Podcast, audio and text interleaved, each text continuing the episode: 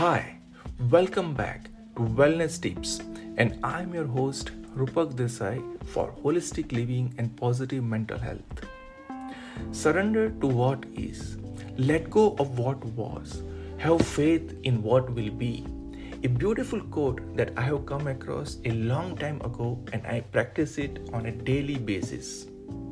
Making peace with what is is about surrendering to the present moment.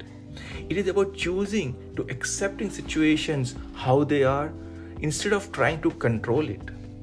When we take time to release some of the things that could be bothering you, it provides you clearing and clarity to how to overcome such state of frustration and feelings.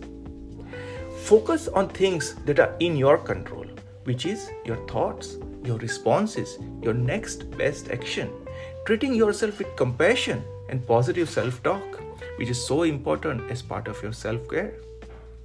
Set intent to enjoy the journey and letting go.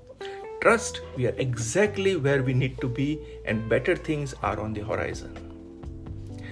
Until next time, thank you for tuning in today. Wishing your life to be filled with greater joy, health, and happiness on the daily basis.